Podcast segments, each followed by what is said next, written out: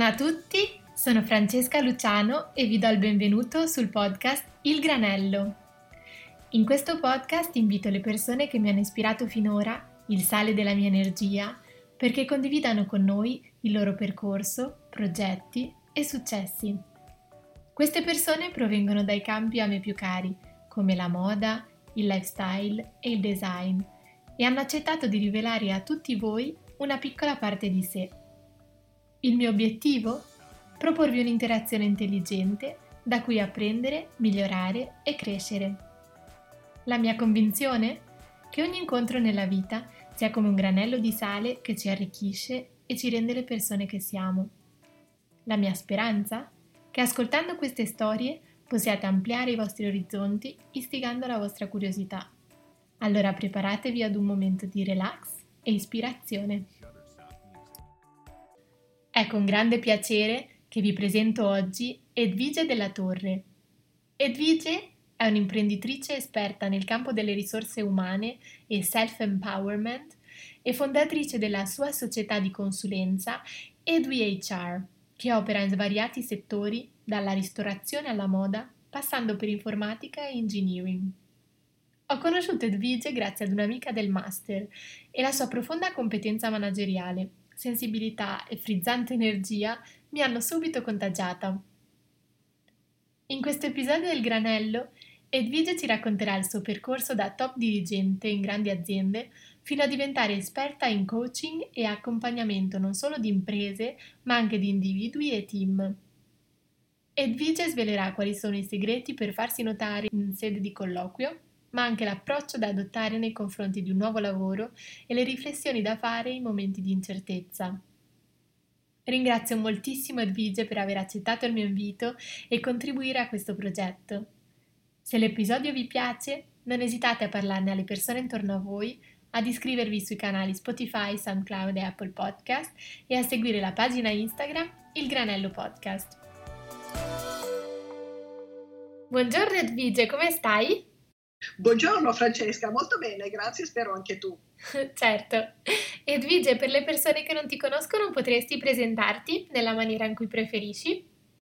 Certo, volentieri. Allora, io sono Edvige della Torre, eh, sono una piccola imprenditrice e ho creato anni fa eh, EduHR, una struttura di, di, consulenza, formazione e coaching, il cui acronimo di fatto è Empowerment, Development, Welfare and Innovation e quindi io mi occupo di risorse umane, di sviluppo organizzativo e di sviluppo individuale. Molto bene, e allora potresti rivelare a tutti tua, il tuo percorso professionale, cosa ti ha portato appunto a fondare mm, la tua impresa adesso?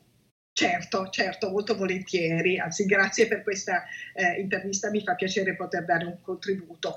Ma guarda, la, la, mia storia è una storia che nasce con una laurea in lingue e letterature straniere moderne, la mia passione, perché io sono una um, donna appassionata di, allora, sicuramente di, di viaggi e questo è il motivo che mi ha spinto effettivamente all'inizio, il desiderio di avere, di lavorare un po' a livello internazionale ho avuto la fortuna o diciamo anche l'opportunità dopo la, la laurea in inglese che io comunque ho, fatto, ho frequentato sempre lavorando, quindi è da, dall'età di 18 anni che io lavoro, ma dopo la laurea oh, e quindi viaggi all'estero per l'apprendimento delle lingue, eh, eh, sono entrata in un grande gruppo internazionale che quindi un gruppo internazionale addirittura molto bello perché si occupava proprio di gioielli di oro, erano le società minerarie di tutto il mondo e questo mi ha permesso veramente di, di apprendere moltissimo.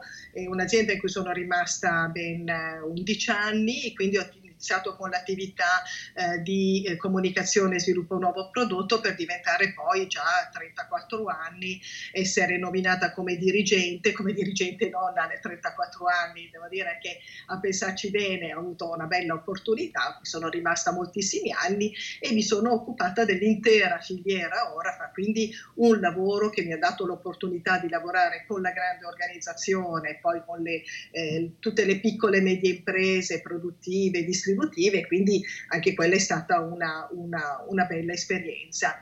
Eh, al contempo, dopo quella mi sono spostata eh, verso invece una nuova area di cui sentivo effettivamente l'esigenza, avendo lavorato sulla materia prima bellissima che è l'oro, però ho sentito a un certo punto l'esigenza di cambiare, di andare a ricercare qualcosa che potesse soddisfarmi maggiormente. Mi sono spostata nell'ambito, proprio in un altro gruppo internazionale, nell'ambito della, della consulenza e qui è stato il momento in cui eh, dalla comunicazione ho cominciato a passare gradualmente in un'altra area, che è stata quella delle, delle risorse umane. Quindi ho cominciato ad occuparmi di, di selezione, di, di formazione e fino alla gestione di un'Academy internazionale che aveva, era stata creata in Francia, di cui ho fatto poi creazione, gestione e sviluppo proprio in Italia, quindi creando l'Academy internazionale che era rivolta a più di 2000 persone, quindi ho cominciato a eh, formarmi, a formare tantissimo, tante risorse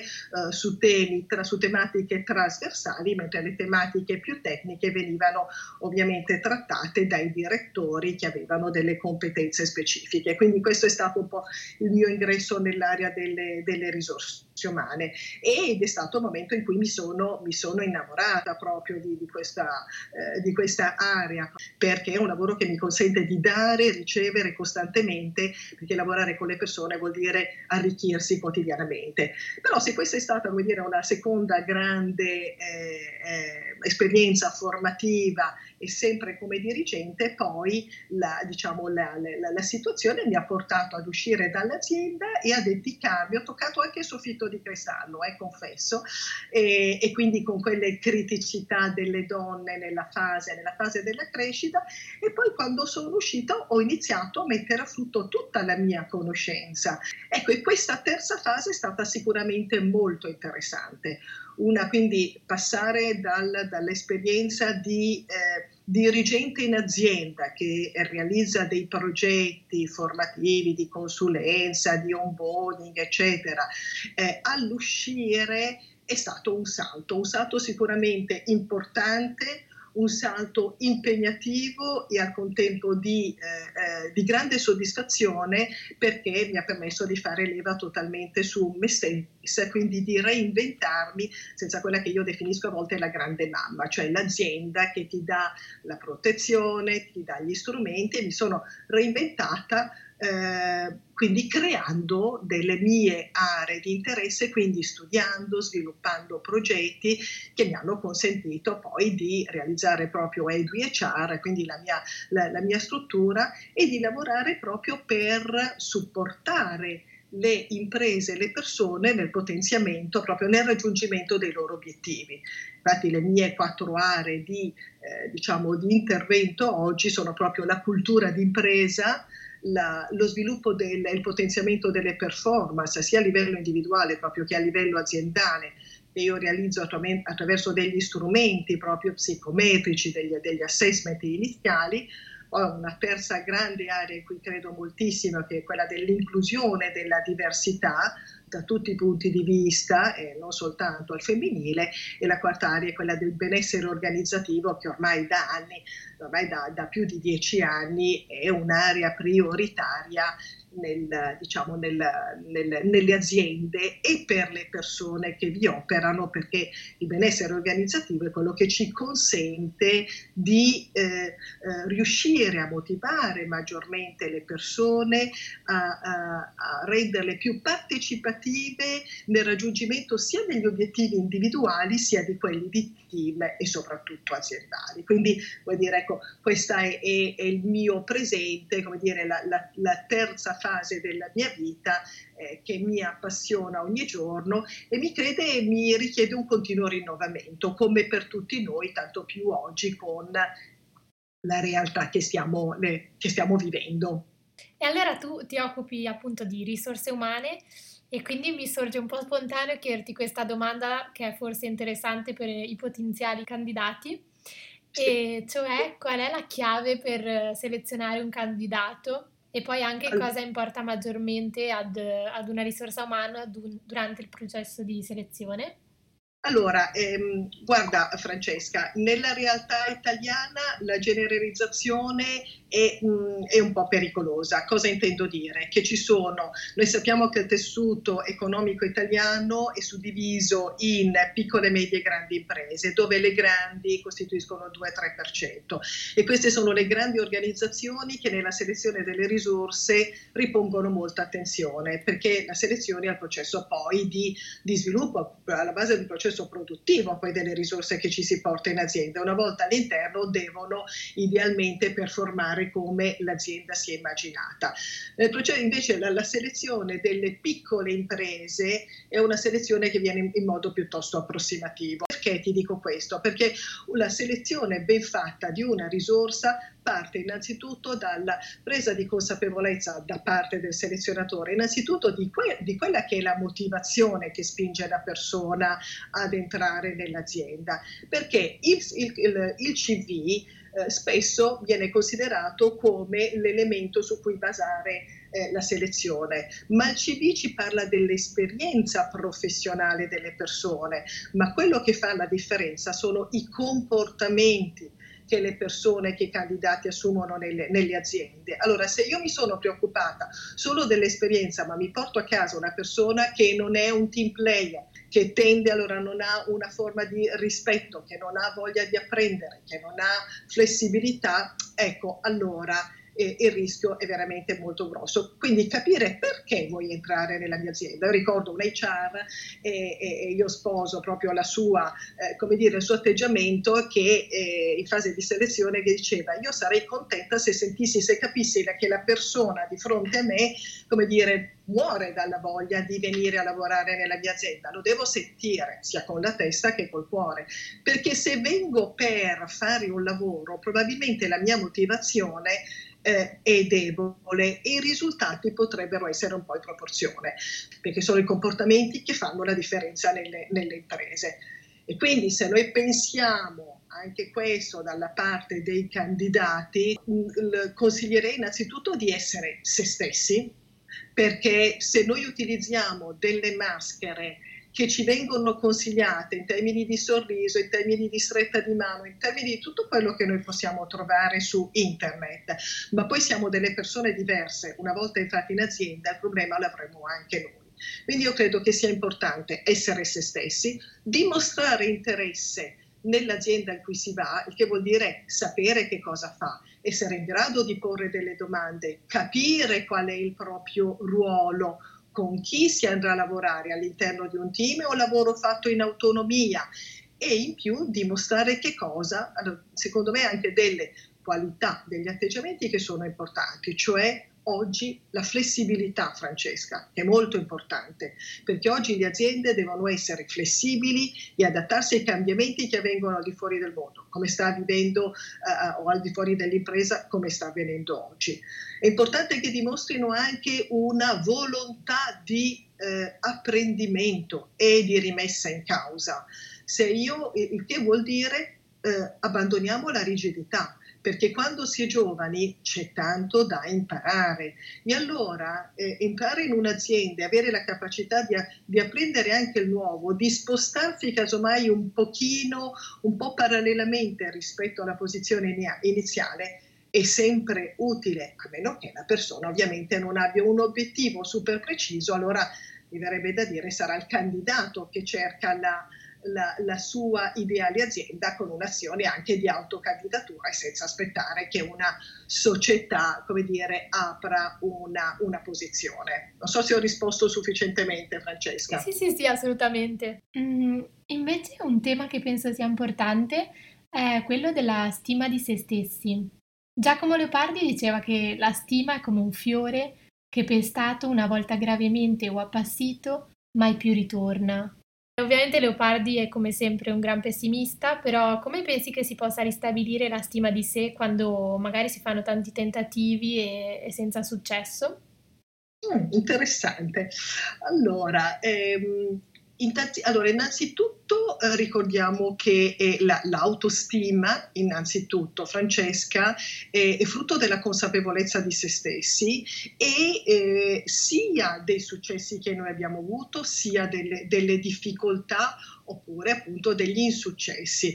Allora mi verrebbe la prima cosa che mi verrebbe da, da, da dire è se ci sono degli insuccessi sicuramente c'è, c'è, anche qualche successo. Quindi la prima cosa che farei è chiedermi va bene, questi sono i miei successi, ma cosa sono riuscita a fare? Quindi ripensando a se stessi con, con grande oggettività, proprio perché oggi si parla di apprendimento continuo e l'autostima deriva proprio dalla consapevolezza di quello che noi abbiamo fatto bene e di quello che non siamo riusciti a fare. E lì allora subentra anche l'importanza di chiedersi perché non sono riuscita a farlo, perché non ho avuto successo.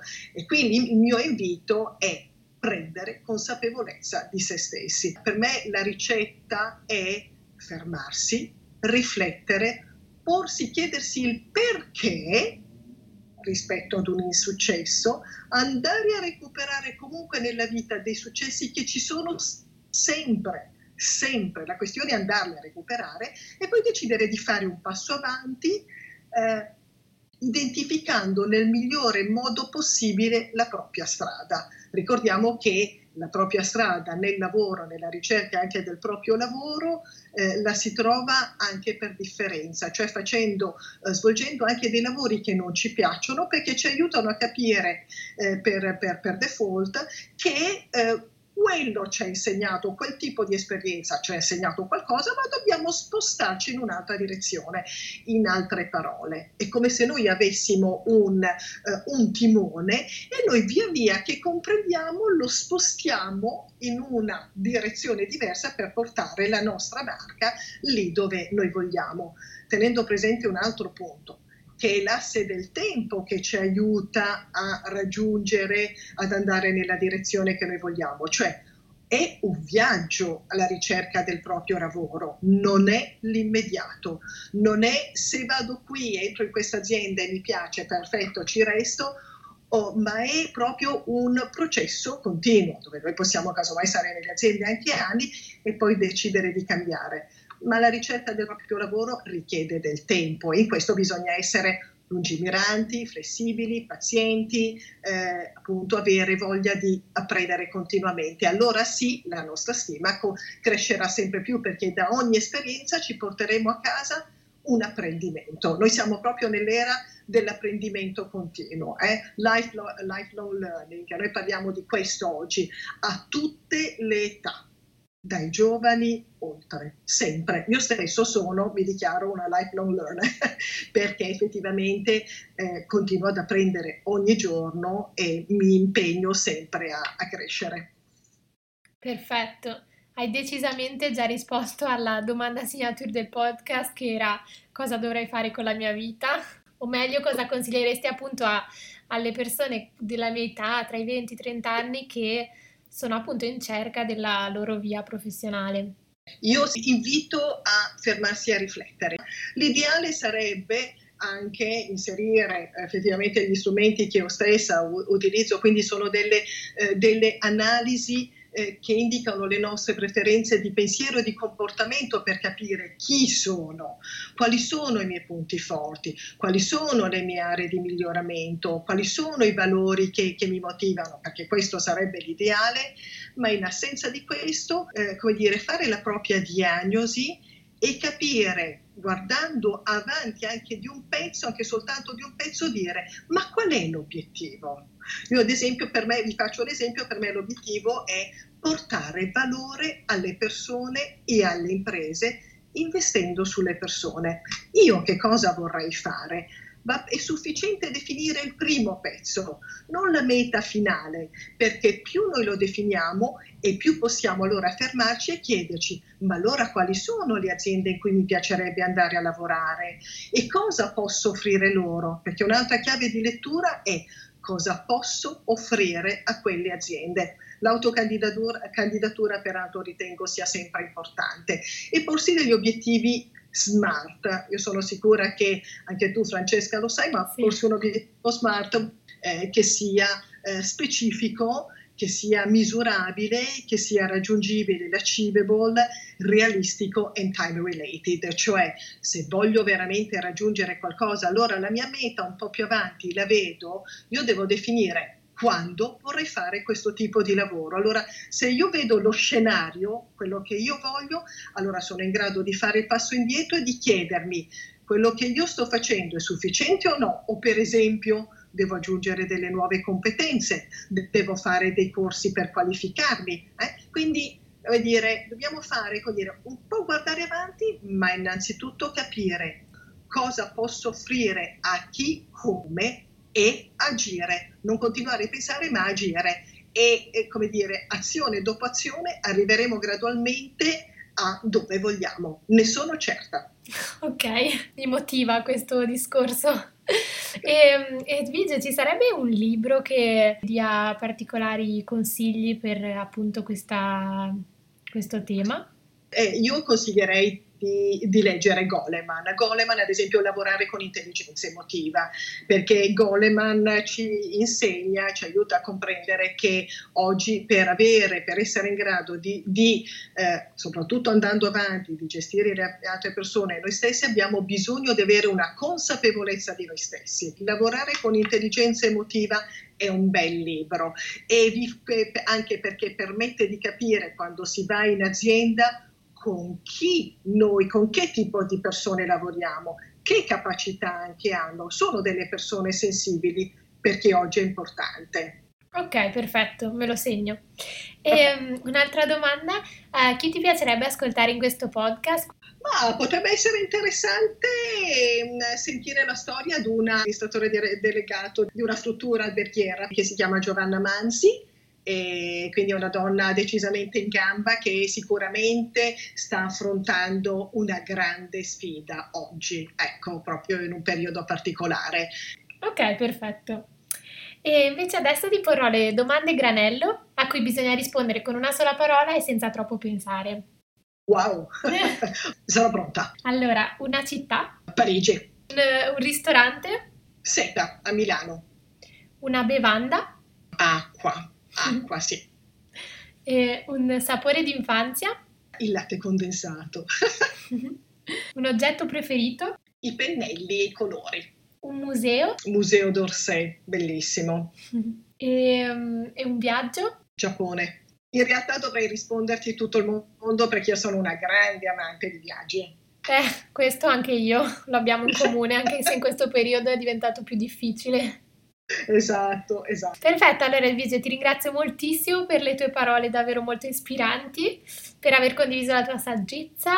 Benissimo, grazie, grazie, mi ha fatto molto piacere, spero veramente di, eh, di essere riuscita rispondendo a queste domande a dare un contributo utile per Granello, eh, che, il Granello che è una bellissima iniziativa. Complimenti Francesca. Grazie mille a te. Ringrazio anche voi per aver ascoltato la mia conversazione con Edvige e le sue dritte da coach e esperta nel settore delle risorse umane. Io vi do appuntamento alla prossima settimana con un nuovo episodio del Granello.